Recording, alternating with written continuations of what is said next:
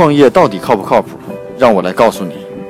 通过发现全球最新的创新商业模式和商业智慧，让你的创业少走弯路。大家好，我是创业不靠谱的 Michael，今天跟大家继续分享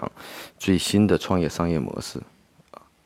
呃，最近呢，呃，有一种 APP 是不是会成为下一个风口？大家可以一起来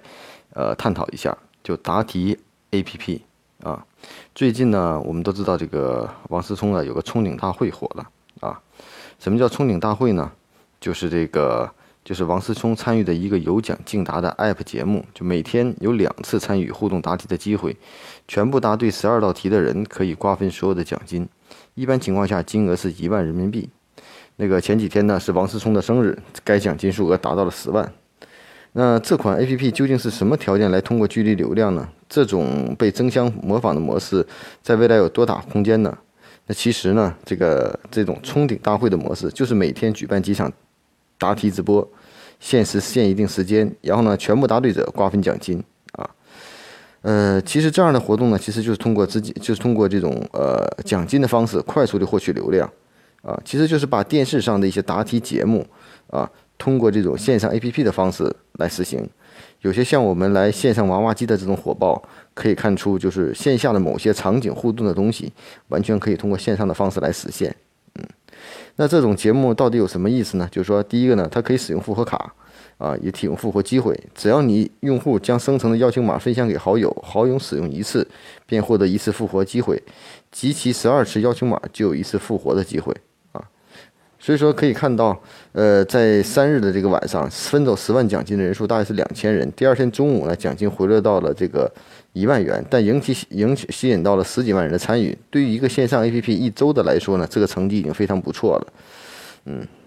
所以说呢，到第四日的晚上，冲到最后的用户每人获得了奖金超过了六百一十七元，啊，获得最多的也超过了五千一百元，可以是相当刺激的。另外呢，像百万英雄、知识超人的模式也和这个冲顶大会比较相像。啊，这种模式呢，其实就是将电视上所看到的这种答题赢奖的节目，像那个开门大吉、一站到底等等啊，搬到了手机，植入到了手机 App 中，并以直播的形式代替了电视综艺。那它与电视综艺的相比来说呢，有什么好处呢？电视综艺会受到成本因素的影响，并且每期的参加人数是有限，而手机 App 一边，其门槛几乎为零，时间短，快速结束，奖金就能迅速提现，啊。所以呢，这个而且并且呢，还可以产生这种邀请机制，所以说呢，能让 APP 快速传播，快速传播。这种 APP 呢，每天的直播呢只有两到三场，其余时间都是闲置状态。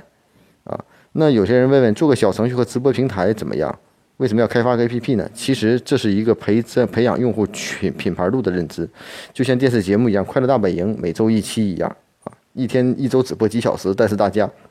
还是有这种啊比较根深蒂固的这种影响。所以呢，可以，但呢，这现在网络如此发达，所以现在呢，我们有很多地方，比如说电影、球上、球赛、演唱会、打游戏等等，都在 APP 上，呃，体现了，啊，所以呢呢，可以看到这种答题 P 的利润呢，到底是怎么一种好的，有有没有好的盈利方式呢？其实呢，第一方面很简单，跟电视节目一样，肯定会有赞助商、广告商。另外呢，通过答题呢，也能得到这种正能量、知识的这种增长。其实呢，答题最早的呢，并非国内首创，借鉴的是这个是 Van 的创始人打造的 HQ，呃，Travel，啊，仅用几周的时间就风靡互联网。此类 APP 的技术门槛呢，所以也不高，啊，容易模仿复制，啊，所以呢，并能将线上答题、知识付费、直播等众多元素连接在一起。估计目前的火爆只是开端，后面会引出更多的机构。目前呢，都通过这种补贴的方式来执行。那后期是否有好的方式呢？那我们到时候看看是否有一个新的模式出现，但是可以在预测的是，未来的这种 app 呢，在很大程度上会打造成全民性质的这种问答节目，甚至说可以整合成网络电视做成直播，收取广告费盈利，啊，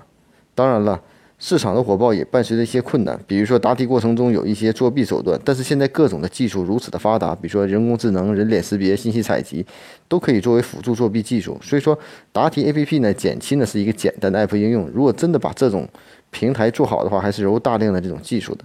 那呢，我们也想通过今天的这个分享呢，希望给大家一个新的触发。我们知道，在前去年的知识知识付费的元年，知识付费如此火的一七年，那到暮年知识付费可能又趋于呃